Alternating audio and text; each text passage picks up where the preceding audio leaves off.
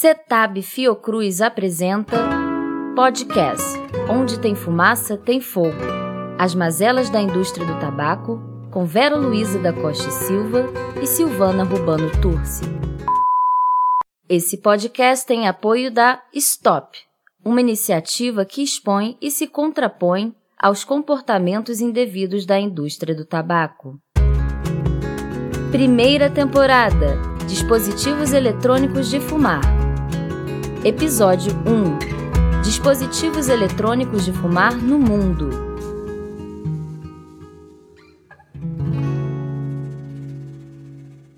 Olá a todos, ouvintes. Sou Vera da Costa e Silva, do CETAB Fiocruz, e falo da minha casa no Rio de Janeiro. Começamos hoje nossa série Onde Tem Fumaça Tem Fogo, mazelas da indústria do tabaco. E a novidade é que a primeira temporada é sobre dispositivos eletrônicos para fumar, conhecidos no Brasil como D E Fs, ou melhor, regulados pela Anvisa como D E Fs, dispositivos eletrônicos para fumar. Embora sua comercialização seja proibida no Brasil desde dois mil e nove, é possível encontrar várias pessoas atualmente no Brasil usando esses produtos. E, como a gente sabe, a indústria do tabaco sempre está por trás desse tipo de iniciativa, né? É, nós estamos lançando o primeiro estudo sobre responsabilidade social corporativa e D E Fs pelo CETAB, que vai estar disponível no site do Observatório e também vai ser divulgado na mídia social. Não deixem de visitar o site e deixar suas sugestões. E para a gente comentar um pouco desse documento, dessa pesquisa que a gente realizou, eu tenho aqui comigo a Silvana Turci, que é a coordenadora do Observatório de Monitoramento das Estratégias da Indústria do Tabaco, que fica no CETAB Fiocruz. Oi, Sil! Oi, Vera! Oi, amigos ouvintes! Falo também da minha casa em Niterói. Eu gostaria de destacar a importância desse tema, pois apesar da proibição, temos visto que a indústria do tabaco tenta pressionar a Anvisa para liberar os D E Fs. A indústria tem promovido debates sobre redução de riscos, envolvendo pesquisadores, universidades, mas devemos sempre nos lembrar que, na verdade, ela é uma indústria que quer sempre continuar o seu negócio, que é de vender nicotina. Eles querem parecer a solução do problema e não parte do problema. E as crianças, os jovens, têm sido um alvo muito fácil para esses produtos que têm um forte apelo tecnológico e podem ser comprados pela internet, o que, segundo nossa legislação, também é ilegal. Entrevista de hoje. Entrevista de hoje. Para conversar sobre a indústria do tabaco e os D E Fs, convidamos a pesquisadora Stella Aguinaga Bialous, que é professora da Universidade da Califórnia, em São Francisco, nos Estados Unidos, que tem dedicado o seu tempo à pesquisa sobre a interferência da indústria no mundo todo. Seja muito bem-vinda, Stella. Obrigada, obrigada Vera e Silvana e o CETAB pelo convite de participar e alô a todos que estão escutando. E estamos aqui para conversar sobre esse assunto e mais uma ameaça à saúde pública do Brasil. Prazer te receber, Stella. Olha, a gente tem visto que a, a indústria tem utilizado para essa, para esse, para essa caminhada, né, essa tentativa da indústria de legalizar os dispositivos eletrônicos para fumar no Brasil, ela tem usado o que a gente chama de grupos de fachada, que são aquelas instituições, organizações que se formam em torno de uma determinada agenda e aparentemente são bastante é, é, inocentes, digamos assim. Mas quando a gente vai olhar, esses grupos, eles têm quem os financie e eles, na verdade, representam geralmente uma agenda de um protagonista que está por detrás dos bastidores, né? Tentando emplacar.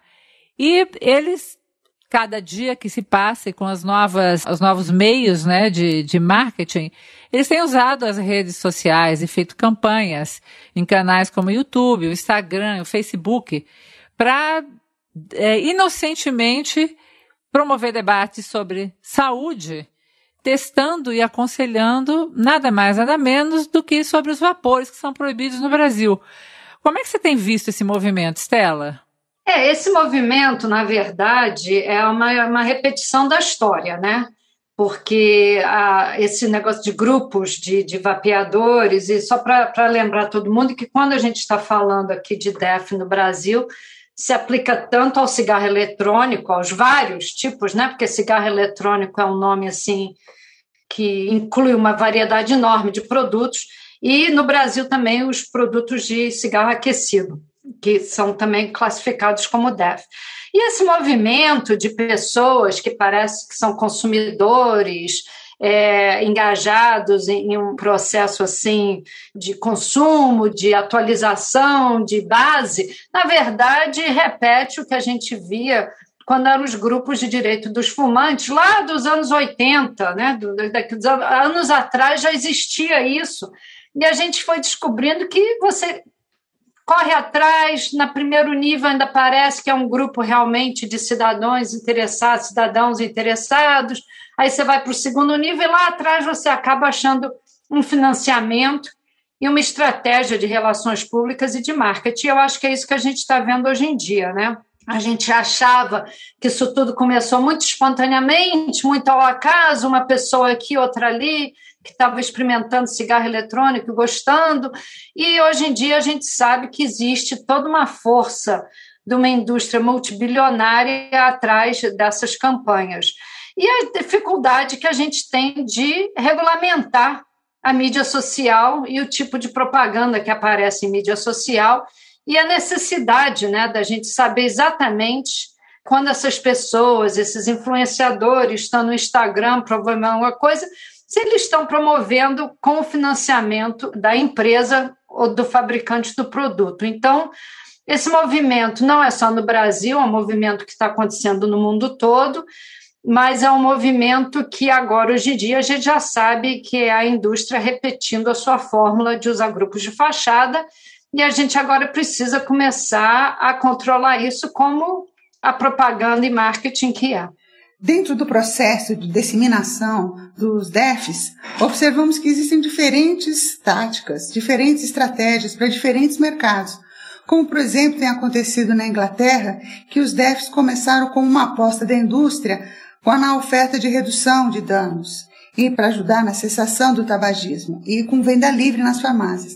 Mas isso acabou sendo um tiro no pé, porque atrás dessa estratégia não foi uma, um ganho comercial. Então, eles preferem, certamente, que a venda desses produtos seja feita livremente, não só em farmácias. Outros exemplos também que a gente pode comentar são os produtos aquecidos vendidos no Japão. No Japão, como o comércio é livre desses cigarros aquecidos, que é um pouco diferente do cigarro eletrônico, porque ele tem tabaco na sua constituição, houve uma grande adesão dos jovens e também uh, o consumo explodiu por lá.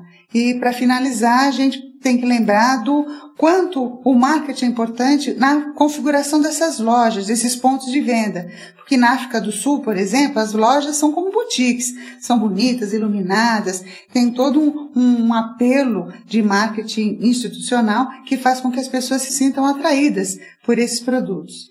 Baseado nessas coisas todas que a gente viu, Stella, como é que você acha que o Brasil tem que se posicionar? Quais as lições que a gente pode tirar dessas investidas da indústria em outros países? Bom, a primeira coisa que eu acho é que o Brasil está num excelente caminho, e uma maneira de continuar nesse excelente caminho é fortalecer as medidas que a gente já sabe que funcionam de controle do tabagismo, porque o que a gente está vendo é que lugares e países que têm medidas maiores de controle do tabagismo, essas que a gente conhece, imposto, proibição de propaganda no ponto de venda, por exemplo, né, proibição de sabores nos produtos relacionados ao tabaco, produtos relacionados ao tabaco, por exemplo, proibir sabor no cigarro eletrônico, proibir sabor no cigarro aquecido, no tabaco aquecido. Então, o que a gente sabe é que essas medidas também diminuem o uso desses produtos, sobretudo entre os jovens, porque o problema desses países que têm essa regulamentação um pouco mais frouxa é que a gente está vendo um aumento enorme de uso desses produtos entre os jovens, com consequências a longo prazo que a gente ainda não sabe, né? Então, na verdade, se esses jovens não seriam viciados em nicotina e agora estão se tornando viciados em nicotina por conta do uso desses produtos, então, na verdade, é uma causação de danos e não é uma redução de danos. As pessoas que são fumantes e que param de fumar usando esses produtos não é um número até hoje tão significativo assim. A maioria das pessoas, dos fumantes que usam esses produtos, estão usando esses produtos e, ao mesmo tempo, fumando cigarro. Então, aí também não existe redução de danos. E, se for o caso que se esses produtos são é, para parar de fumar, então que eles sejam regulamentados como remédio para parar de fumar, como é a vareniclina, como é a bupropiona, como são os outros produtos que tiveram que mostrar é, medidas de segurança, medidas de eficácia, medidas de eficiência, que a gente realmente não tem. Então, acho assim que isso é uma questão. A questão dessas lojas, que é no mundo todo, que são todas bonitas, é um problema que também essas lojas ferem medidas de é, restrição de marketing. Por exemplo, o Canadá proibiu esse tipo de loja porque reconheceu que era marketing de tabaco. Então, eu acho que os países que estão resolvendo é, aceitar esses produtos por algum motivo ou por outro teriam que, no mínimo, regulamentar e ter certeza que a entrada desses produtos não prejudicam o que já existe de controle no tabaco. Mas, no momento, no Brasil, eu acho que o Brasil está num caminho excelente e, se fizer alguma coisa a mais, seria fortalecer as medidas que já existem e né, começar a dar entrada em outras medidas, como, por exemplo, proibição em ponto de venda ou a embalagem padronizada, que a gente sabe funciona bem em geral. Stella, a gente sabe que a, a indústria está fazendo uma pressão imensa sobre a Anvisa agora para liberar a comercialização de D E Fs no Brasil. Por outro lado, o que a gente está vendo é uma grande promoção da discussão sobre o tema na imprensa e a, a gente está vendo todos os grupos que são conhecidos como grupos que defendem a agenda da indústria virem a público para falar da liberdade da, de escolha, que eu acho que é um princípio que a indústria do tabaco tem usado há muito tempo, né? Mas a gente voltando para a questão do, dos grupos de fachada, além desse grupo de usuários de D E Fs ou de, das pessoas que parecem cidadãos inocentes que estão querendo ter o direito à escolha, mas que, na verdade, tem muitas vezes, ou na maior parte das vezes, o financiamento de grupos vinculados à indústria do tabaco, a gente também tem outros grupos que têm uma agenda voltada para o controle do contrabando, de proteção do meio ambiente, da Agenda vinte e trinta, mesmo grupo de... de municípios, de sindicatos, de, das indústrias do fumo, enfim. Esses grupos todos, de alguma forma, eles tentam capturar esse discurso da liberação, da legalização dos D E Fs para a sua própria agenda. Então, do gênero, liberar os D E Fs é bom porque melhora a, a, a questão do contrabando, quando, na verdade, a gente sabe que o que a gente está tendo hoje em dia é contrabando de cigarros e dos D E Fs, né? Também proteger o meio ambiente vai ser muito bom, porque as bitucas, os, os dispositivos eletrônicos, eles não vão ter, as pessoas não vão jogar bitucas no chão, etcétera. Quando, na verdade, a gente sabe que toda aquela traquitana para o indivíduo fazer evaporar aquilo vai acabar virando um lixo eletrônico, que é um lixo igualmente problemático do ponto de vista do meio ambiente. E assim vamos, né? Assim vamos para frente. E esse, esse discurso de dois pesos e duas medidas da indústria, é, ele tem desembocado sempre naquilo que ele acaba desembocando, que é a utilização do setor saúde, a utilização dos profissionais de saúde para promover essa agenda dos D E Fs no Brasil, o que é uma coisa quase que revoltante, porque você vê, por exemplo, o Congresso Brasileiro de Cardiologia recebendo financiamento da indústria do tabaco, que era uma coisa que a gente normalmente não aceitaria por causa de um conflito de interesse imenso, né? Porque a indústria, ela causa doença cardiovascular, infarto, as pessoas morrem disso. Então, eu, eu queria saber qual que é a relação desses grupos todos com a indústria do tabaco e como é que as pessoas comprovam essa relação, né? Você vem de uma instituição que tem um banco de dados fabuloso de documentos que a indústria foi obrigada a entregar para a justiça americana como parte de um processo, né, legal nos Estados Unidos. Como é que é que, que você fala, olha, esse aqui é um grupo de fachada da indústria, ou esse aqui não, esse aqui é um grupo inocente de pessoas que estão só querendo o direito de escolha? É, tem bastante assunto aí nessa pergunta, né? O primeiro é que a indústria usa o caminho que tiver, né? Então, ou usa o caminho da redução de danos, se esse caminho não está funcionando, usa o caminho da liberdade de escolha, usa o caminho da diminuição de contrabando, eles usam o caminho que puder ter, geralmente ao mesmo tempo. Essa história de tentar conquistar, né, o pessoal da área da saúde também é um assunto velho, né? No tempo que começou o movimento de proibição de fumo em espaços fechados, a, a indústria teve um projeto que inclusive se chamava o projeto Jaleco Branco, né? Que era um projeto justamente de tentar cooptar, seduzir médicos e outros pesquisadores da área de saúde para tentar procurar outras alternativas do motivo da poluição tabágica ambiental. E, no caso aqui, eles estão fazendo a mesma coisa, eles vêm como cientistas, eles não vêm como vendedores de cigarro, eles estão entrando nesse assunto como cientistas, como promoção da ciência, como promoção de coisas assim modernas, de tecnologia, de parcerias. E a parte, então, do impacto ambiental seria cômico se não fosse trágico, porque realmente o impacto ambiental desses produtos é uma, vai ser uma coisa que as gerações por diante vai pagar, né? Porque é plástico, é bateria e fora a, as toxinas que são liberadas do próprio produto. Então, como a gente sabe? Primeiro é porque a gente sabe da história. Então, uma das melhores maneiras de saber é perguntando na lata. Faz a pessoa fazer declaração de conflito de interesse. Quem está pagando, quem não está pagando, como é que você está aqui? Não aceita participar. Qualquer declaração, qualquer congresso, qualquer audiência pública exigir uma declaração de interesse, de saber quem é o interesse financeiro. Não é o suficiente, mas é um começo. Como muitas dessas atividades são recentes, é um pouco mais difícil. Mas o que a gente está vendo é que essas atividades estão sendo financiadas pela indústria, muito, esses grupos, né, de fachada, esses grupos de interesse, são financiados através de terceiras ou até quartas partes, ou seja, a indústria dá dinheiro para um grupo, para uma consultoria, aquela consultoria dá dinheiro para um grupo de relações públicas, e aquele grupo de relações públicas é que dá o dinheiro para o tal grupo de defesa, de associação de, de usuários, ou o que for. Então, outra coisa que a gente tem que tomar bastante cuidado nessa busca é continuar seguindo até achar a fonte. Porque, por exemplo, um grupo de consultoria, alguém pagou aquele grupo de consultoria. Um grupo de relações públicas, alguém pagou aquele grupo de relações públicas. Então, não vale dizer assim, ah, eu estou aqui e o meu grupo é patrocinado pela agência X. Ah, tá bom, mas e a agência X? Ah, a agência X tem como cliente a consultoria Z.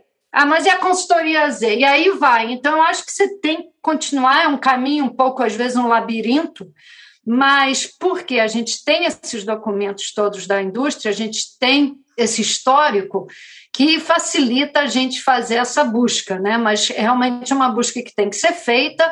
É claro que existem pessoas que não são financiadas pela indústria que podem, é, sinceramente, acreditar que esses produtos têm benefício e que esses produtos valem a pena, etc, et cetera. Eu não estou dizendo que todas as pessoas são financiadas, mas, em geral, esses grupos grandes têm algum tipo de relacionamento com a indústria.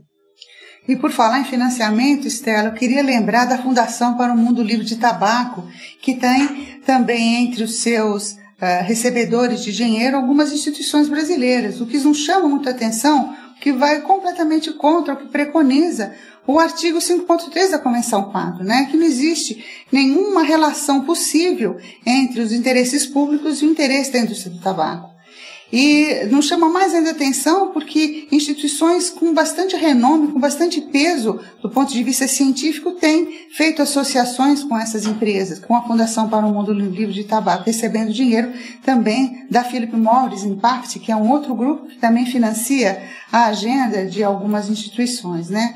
E isso acho que vai ficando cada dia mais difícil, porque a gente sabe que na área de pesquisa às vezes falta recursos mesmo. Então, isso acaba servindo de justificativa para que essas universidades, esses pesquisadores acabem recebendo dinheiro dessas instituições, né? Estava querendo só fazer um comentário de que é, a gente tem entre essas instituições brasileiras a respeitadíssima Universidade Mackenzie e a Universidade de São Paulo, que é, na verdade, a universidade de onde eu venho. Eu, eu, eu sou formada em medicina pela Universidade de São Paulo. Então, para mim, é uma coisa muito escandalosa que essas instituições recebam patrocínio da Philip Morris Internacional para fortalecer a agenda, no caso, a agenda de, de contrabando, né? Que esse P M I Impact ele é voltado basicamente para o contrabando, mas a Fundação para o Mundo Livre de Tabaco é voltada para a, na verdade, a liberação dos D E Fs, né?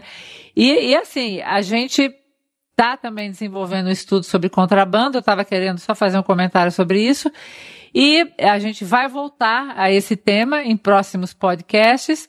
Mas é, é, como que a gente olha isso? Quer dizer, porque o mundo está aí promovendo parcerias público-privadas, né? E essas instituições, elas vêm à frente para dizer que, olha, a gente está fazendo aquilo que, que é mais correto, a gente está é, responsabilizando o setor privado de alguma maneira, utilizando estratégias de responsabilidade social corporativa, para que eles também cofinanciem ou coparticipem dos problemas sociais. Como é que a gente resolve isso? Como é que a gente equaciona isso, Stella?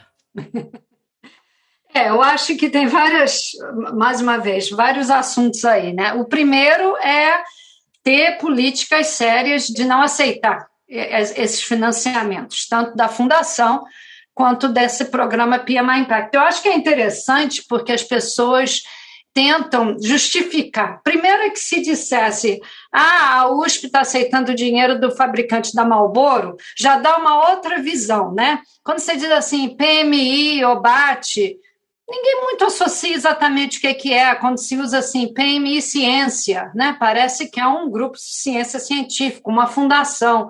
Então, eu acho que a gente tem que primeiro continuar sempre lembrando que esses grupos, essas fundações, são dos fabricantes do cigarro. Tem que ligar, né, o nome à pessoa, de certa forma, porque esses outros nomes bonitos acabam que ajudam as pessoas a justificar. A outra forma é, que eu queria dizer é, bom, claro que em termos de governo, a implementação, como a Silvana falou, do cinco ponto três, diria que não poderia fazer esse tipo de parceria, mas eu quero também responder um pouco a questão de, ah, existe pouco recurso para fazer pesquisa. Então, aumenta o imposto do cigarro e dedica uma porção da arrecadação para pesquisa de saúde, para pesquisa de, de relacionamento tabaco-saúde, que é o exemplo que a gente tem aqui na Califórnia, que uma porcentagem dos impostos do cigarro são dedicadas para pesquisa de uma forma que é completamente administrada sem nenhum tipo de envolvimento da indústria, ou seja, o, o dinheiro é pago como imposto, uma parte dessa arrecadação, então, é dedicado a pesquisas de saúde, a pesquisas sobre a questão tabaco relacionada, e essas pesquisas são administradas de forma completamente independente, inclusive quem recebe dinheiro da indústria não pode receber dinheiro desse financiamento também. Então, eu acho que existem outras formas de financiar pesquisa que não precisa depender da indústria que está financiando pesquisa de alto interesse, né? Eles não estão financiando pesquisa que não interessa, inclusive a gente sabe tradicionalmente que, que a publicação de resultados ou tipo de pesquisa que sai da indústria não leva à, à evolução do controle do tabaco nem a benefícios da saúde pública. Então, acho assim, muito triste, eu acho que tem que continuar trabalhando com as pessoas não só para entender por que, que eles estão aceitando, mas até para explicar, porque eu acho que talvez tenha muita gente que está sendo enganado achando que está fazendo alguma coisa de bem. Tem gente que não, que, né, tem, pode ter aí instituições que sabem que não deveriam e estão aceitando assim mesmo, mas eu acho que para aqueles que talvez precisem de informação, é tudo parte de desnormalizar a indústria. Essa não é uma indústria como qualquer uma, né? Não pode normalizar esse tipo de doação e não pode achar que é, medidas de controle de contrabando de tabaco vão ser financiadas pela indústria do tabaco. Isso, assim, é, é risível, como é risível a ideia de que uma indústria, por exemplo, a, a Silvana mencionou a Philip Morris e tal, que depende majoritariamente da venda de cigarro, inclusive para financiar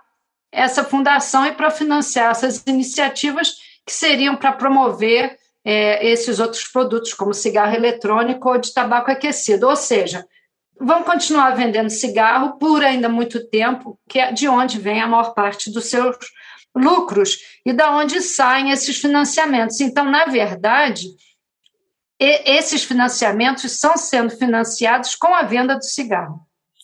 Outra coisa que chama atenção, enquanto você estava falando e eu estava me lembrando aqui, é com relação a essas políticas que eles se associam para promover, por exemplo, trabalho para jovens, Uh, ou oportunidades dentro dos municípios plantadores de tabaco, ressaltando a importância daquele município, como também foi feito muita doação na época de Covid, agora da pandemia, pelas indústrias, para os prefeitos, para os hospitais, dando ambulâncias e tal. Quer dizer, a atividade e a responsabilidade social corporativa acabou sendo uma das estratégias mais usadas pela indústria recentemente, e isso acabou fazendo com que ela tivesse uma penetração muito grande na sociedade, porque a imagem dela ficava preservada, né? As pessoas acabam, quem tinha uma imagem não tão boa, acaba se convencendo do contrário, porque afinal de contas a indústria doou, fez e aconteceu, e esse é o grande objetivo dela, continuar fazendo com que as pessoas sejam enganadas para continuar com o seu lucro, né? E uh, o que é mais curioso dessa história toda é que hoje o Brasil está tá observando que a indústria está muito agressiva, não só com relação à Anvisa para regular, para voltar atrás e, e permitir a comercialização do cigarro eletrônico, como também na própria legislação. A gente tem hoje deputados, senadores que falam, né, dentro do Congresso em nome da indústria. E isso acontece também nos Estados Unidos, apesar dos Estados Unidos não ser parte do tratado, né, eu sei que cada estado dos Estados Unidos tem um posicionamento diferente, mas de uma forma geral, o que você pode contar para a gente da realidade americana? A realidade americana anda complicada. É... Eu acho assim, que existe uma documentação grande da, da influência, né? Aqui nos Estados Unidos, pela lei que existe, por, uma, por um julgamento da Suprema Corte, as empresas particulares podem participar do processo político. Então, o, o que se pode fazer é monitorar esse tipo de doação de campanha, doação de lobby, é, o dinheiro gasto com lobby, É, mas não se pode, não existe proibição disso, porque houve uma decisão da Suprema Corte que permite esse tipo de, de engajamento da empresa privada no processo político. Então, o que se faz aqui é fazer esse acompanhamento e tentar responsabilizar, né, as pessoas que recebem esses financiamentos pelas suas decisões e questões políticas, pelo seu apoio ou não a certo tipo de lei, leis de controle do tabaco. Então, o que se pode fazer aqui, em geral, é isso, mas existe aqui, claro, a indústria participa com doações, participa com lobby, de forma como participa em vários outros lugares no mundo. Eu só queria lembrar que essa questão da responsabilidade social empresarial, que começou em torno de vinte anos, um pouco mais que vinte anos atrás, realmente tem trazido um benefício, né, um retorno de investimento enorme para a indústria justamente por isso, porque tem permitido à indústria burlar restrições de marketing e propaganda, sendo, na verdade, um marketing e propaganda como está reconhecido, né, na Convenção-Quadro, e eu acho que os países têm que começar ou a proibir esse tipo de atividade ou a proibir qualquer tipo de publicidade sobre essas atividades. Então, quer dar ambulância? Dá, mas não fala sobre o assunto, não precisa sair no jornal. Dá, mas, enfim, o que a gente provavelmente vai ver é que essa, o ímpeto para essas doações vai diminuir, porque o ímpeto dessas doações é relações públicas, né, e, e, e marketing. E é uma situação difícil em questão de crise, como foi aí a Covid, mas eu acho que não vale a pena sacrificar várias gerações no futuro por conta de uma ambulância agora, né? Eu acho que é uma coisa que tem que se pensar com muito cuidado.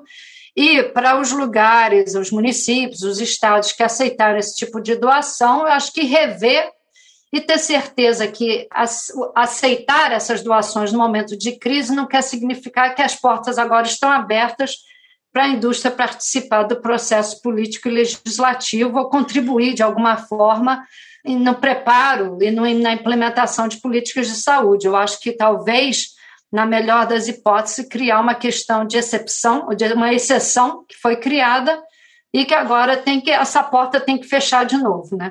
Uhum. E interessante que hoje saiu nos jornais uma notícia de que a Nova Zelândia vai proibir, né, a venda de cigarros. Então hoje quem tem catorze anos, quando chegar na vida adulta, não vai poder comprar cigarros. Você acha que isso é uma boa solução? É, essa é uma medida dos que eles chamam, né, do endgame, que, que é a geração livre do tabaco. Você marcar uma data e quem nasceu a partir daquela data não vai mais poder comprar cigarro. Ah, acho que a Nova Zelândia tem um, tem um projeto, né, ambicioso, foi um dos primeiros países a ter esse projeto ambicioso de chegar a uma, um consumo de cinco por cento ou menos em toda a população. Eu acho que vai ser interessante de ver o que vai acontecer com o cigarro eletrônico, né? Porque a gente está vendo um aumento do uso do cigarro eletrônico entre os jovens na Nova Zelândia e vamos ver porque essa política da Nova Zelândia não, não se estende. Em princípio, o jovem na Nova Zelândia não poderia está comprando cigarro eletrônico, existe idade mínima, né, para compra, mas a gente está vendo pela prevalência que eles estão tendo acesso, como a gente sabe que jovens dá um jeito de comprar.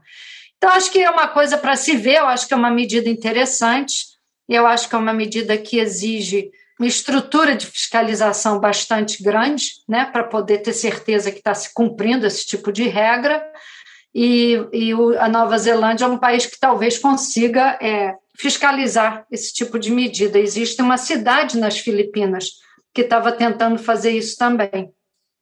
E vamos ver se vão conseguir ter sucesso. Mas eu acho que vai ser interessante ver como é que vai entrar essa questão aí dos cigarros eletrônicos e aquecido nessa política da Nova Zelândia. Muito bom. Stella, é... a gente está vendo, como a Silvana falou, que a indústria está cada dia mais agressiva, né? E isso ficou muito claro agora na Conferência das Partes da Convenção-Quadro para o Controle do Tabaco, quando é, houve, na verdade, um questionamento sobre a, o, sta, o status legal da Comissão Nacional de Implementação da Convenção-Quadro, que é a CONIC. E o que a gente sabe, pelo que tem sido publicado nos jornais e na mídia, das regiões de fumicultura no Brasil, é que o grande, digamos assim, a grande motivação para essa, essa tentativa de anular o papel extremamente relevante que a CONIC tem, está relacionada com a liberação dos dispositivos eletrônicos de fumar no Brasil. Quer dizer, é uma agenda que vem cada dia mais forte e eu acho que todas essas matérias que estão vindo a público sobre contrabando de cigarros eletrônicos, sobre a venda de cigarros eletrônicos, sobre os jovens que estão usando cigarros eletrônicos no Brasil, ela talvez possa ter relação com essas estratégias, digamos assim, como é, possam ser, na verdade, uma estratégia mesmo da indústria do tabaco para tentar impor os dispositivos eletrônicos de fumar no mercado brasileiro, do, do, do gênero. Bom, tá tão banal o assunto, o assunto tá tão na mesa, tão na pauta, tá todo mundo tendo acesso mesmo, tá todo mundo usando, então por que não? Né? Pelo menos o, o governo arrecada alguma coisa com isso, né? Ou pelo menos o governo pode controlar desse jeito alguma coisa. O que, que você acha dessa história? Como é que você vê isso? Aumenta, está aumentando a interferência da indústria ou ela continua igual, só que ela é mais visível? Eu acho que um pouco dos dois. Eu acho que a gente viu aí no último relatório de prevalência da, da Organização Mundial da Saúde, né, que a tendência é de queda de prevalência. Eu sei que existe um número de fumantes, né, ajustado por crescimento da população, ainda bastante grande no Brasil e no resto do mundo, mas a, a tendência é de queda quanto mais for se fortalecendo as medidas de controle do tabaco, mais vai diminuir o lucro da indústria. Isso é, isso é inegável. Eu acho interessante porque a, a mídia, né, e o papel da mídia nisso, quem que quem está produzindo essas matérias, como é que a, a mídia está correndo atrás desse tipo de história, né? Você vê assim, explosão de uso entre os jovens. Não tem explosão de uso entre os jovens nenhuma, né? Você vê os dados, teve um aumento, que é bastante preocupante, mas não é uma explosão, né? Ainda é bastante proporcionalmente pequeno. O contrabando, eu acho interessante esse argumento do contrabando. Quando teve uma das audiências públicas da Anvisa, já há alguns anos, um representante da indústria falou exatamente isso. Ah, você vai aí, qualquer camelô de Brasília está vendendo. Eu estou aqui, não foi exatamente essas palavras. Então, pelo menos assim a gente sabe que não é produto contrabandeado, que é de qualidade, como se fosse algum selo de qualidade o produto ser, entrar no mercado. Então, acho que são argumentos que a gente já conhece, são argumentos antigos, e eu acho que eles estão provavelmente se aproveitando de uma oportunidade ou de um momento político que eles acham que está permitindo esse tipo de movimento talvez um pouco mais agressivo, né? E, sobretudo, com essa questão da CONIC, que é modelo mundial de como criar uma, uma, uma comissão multissetorial para tratar do tabaco, e que é um modelo que tem sido recomendado para ser reproduzido. E imagina se a indústria quer que se tenha CONIC em todas as partes do, do tratado, não vão querer de jeito nenhum. Então, é tentar mesmo cortar assim, pela raiz antes que comece a se multiplicar CONICs pelo mundo todo, né? Então, vamos tentar acabar com essa história de CONIC, vamos tentar, eu acho que essa coisa da entrada dos D E Fs no Brasil virou quase que um motivo assim, não, se a gente conseguir entrar no Brasil, aí cai o resto da América Latina, cai o resto da, da região. Então, assim, eu acho que esse interesse, o Brasil é um mercado grande, é um mercado jovem, é um mercado de potencial de crescimento, mas eu acho que a gente tem que sempre que lembrar que esse argumento de venda desses produtos é amparado na ideia de que eles continuam a vender cigarro e que dependem do cigarro para ter lucro. Todas essas pesquisas, todos esses programas são todos financiados e eles falam isso claramente na, nos seus é, relatórios para os investidores, né? Que o carro-chefe da indústria ainda é a venda do cigarro. Então, a gente tem que tomar cuidado, porque muito desses argumentos acaba que sendo, como eu já disse, uma porta de entrada para enfraquecer as medidas de tabaco que já existem. Por exemplo, aí vai enfraquecer as restrições de marketing, vai enfraquecer as restrições de lugares fechados sem fumo, porque ele vai dizer que pode fumar. Então, no fim das contas, a entrada do D E F não é necessariamente porque vai vender mais D E F. Eu acho que tem que se tomar cuidado que não seja para enfraquecer as medidas que já existem de controle do tabaco e acabar aumentando a venda de cigarro. Stella, grande. É... Queria fazer uma última pergunta para você, para já ir devagarzinho encerrando aí nosso papo super ameno. Sempre um prazer imenso ouvir as suas ponderações e a sua experiência, que eu acho que é imensa em relação ao tema. Tô querendo saber um pouco de você, assim, do gênero, você se formou no Brasil, você saiu do Brasil cedo, como você foi acabar parando em, em, na Universidade da Califórnia. E também queria saber de você um pouco, qual é a sua agenda atual de, de pesquisa? Onde é que você, qual é a sua grande área de interesse no momento? Que você queria que você falasse um pouquinho de você. Ah, imagina. É, eu sou enfermeira, formada pela U F R J, Escola de Enfermagem Anna Nery, e eu vim, fiz um mestrado na Escola de Enfermagem da Johns Hopkins, e nessa oportunidade do meu mestrado, na área de oncologia, que eu acabei aprendendo sobre o controle do tabagismo. E aí, voltando ao Brasil, tive a oportunidade de trabalhar, né, no Inca, com a Vera e com outros colegas do Inca, e acabei vindo para fazer um doutorado aqui em Berkeley, E na época que eu estava fazendo meu doutorado e eu estava trabalhando como assistente de pesquisa aqui na Universidade da Califórnia, foi quando esses documentos internos começaram a aparecer. E foi daí que eu entrei nessa seara de investigar a indústria, investigar a história da indústria, investigar o passado da indústria. Tive a oportunidade, durante vários anos, é, de contribuir para os trabalhos da Organização Mundial da Saúde nessa questão da indústria. Então, continuo nessa, acabei casando, ficando aqui em São Francisco e, hoje em dia, trabalhando como professora na universidade, a universidade onde meus contatos iniciais foram como estudante do curso de pós-graduação e assistente de pesquisa. Atualmente, eu tenho algumas frentes, né? A gente está acompanhando bastante essa questão do marketing de cigarro eletrônico, do tipo de, de marketing que estão sendo feitos. A gente tem acompanhado bastante de como a indústria está tentando é, obter autorização, né, do, do Food and Drug Administration, que é a Anvisa americana, o tipo de argumento que estão sendo utilizados. E agora a gente está fazendo um trabalho aqui na Califórnia de investigar os custos e o impacto ambiental, né? Não só do cigarro, mas como dos cigarros eletrônicos e desses outros produtos, porque são, na verdade, plásticos de uso único, né? Existe já hoje em dia, no resto do mundo, algumas legislações proibindo plástico de uso único e pode, se alguém pode argumentar que o filtro do cigarro, por exemplo, seria isso. Então, a gente está fazendo pesquisas na, na, na área política, né? Qual seria a possibilidade de fazer esse tipo de legislação.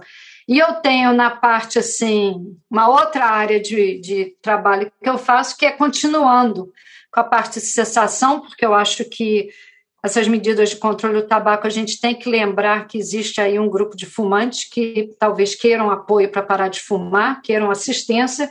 Então, a gente está começando um trabalho para ajudar pessoas que são H I V positivas a parar de fumar. Que bacana, Stella. Nossa, que trabalho lindo. Eu queria agradecer imensamente a sua participação. Acho que foi uma conversa muito boa, sempre aprendendo muito, conhecendo um pouco mais esse lado humano, né, que todos nós temos. A gente não fala só de números e de dados. Então, quando a gente vê a beleza do seu trabalho, a gente fica muito orgulhoso, primeiro, por ter uma brasileira fazendo esse papel, atuando na universidade, né, de uma forma tão é importante, tão, tão grandiosa, né? E da nossa parte do CETAB, agradecer você estar disponível para essa conversa, para esse podcast. Espero que seja o primeiro de uma grande série, que a gente volte a conversar sobre esses temas todos que você vem trabalhando, que certamente também são do nosso interesse, principalmente essa questão ambiental. A gente tem observado que a indústria tem investido muito nessa questão da responsabilidade do cidadão com relação às pontas de cigarro, às bitucas e certamente também aos dispositivos eletrônicos. Então, acho que essa está tá iniciando essa discussão aqui, a gente já tem alguns grupos se movimentando nesse sentido e gostaríamos então de contar com uma nova conversa num futuro próximo. Então, muito obrigada, um grande beijo, passo a palavra para a Vera para as palavras finais. Bom, gente, é, adorei a nossa conversa e é, é, quero te agradecer do fundo do coração e dizer que a gente continua antenada e continua junto aí nessa batalha que é conseguir expor as mazelas da indústria do tabaco. E aí eu quero convidar você, ouvinte, para seguir a gente na rede social, para ouvir o podcast nas principais plataformas existentes de, de, de música e é, ficar com a gente nesse caminho aí, é, se juntar a gente nesse caminho que é se contrapor a um produto e a uma droga que causam dependência e que matam a população, adoecem e matam a população. Obrigada, Stella. Obrigada a todos. Um abraço e até o nosso próximo podcast. CETAB Fiocruz apresentou o podcast Onde Tem Fumaça, Tem Fogo. As mazelas da indústria do tabaco. Esta série de podcasts é produzida pelo Centro de Estudos sobre Tabaco e Saúde da Fundação Oswaldo Cruz. Roteiro: Ana Paula Richter, Luiz Guilherme Hasselmann, Silvana Rubano Turci e Vera Luísa da Costa e Silva. Trilha sonora, Paul da Costa. Edição e finalização, Felipe de Castro. Voz, V. Carvalho. Dá pra ver que a vida passa, nuvem no vazio do céu. Vou no voo da fragata, luzes correm no carrossel. Conversa fiada, tirolesa, tranças de baronesa, tranças de doce pureza, preservam de todo mal, brilham tantos encantos no real. Ah.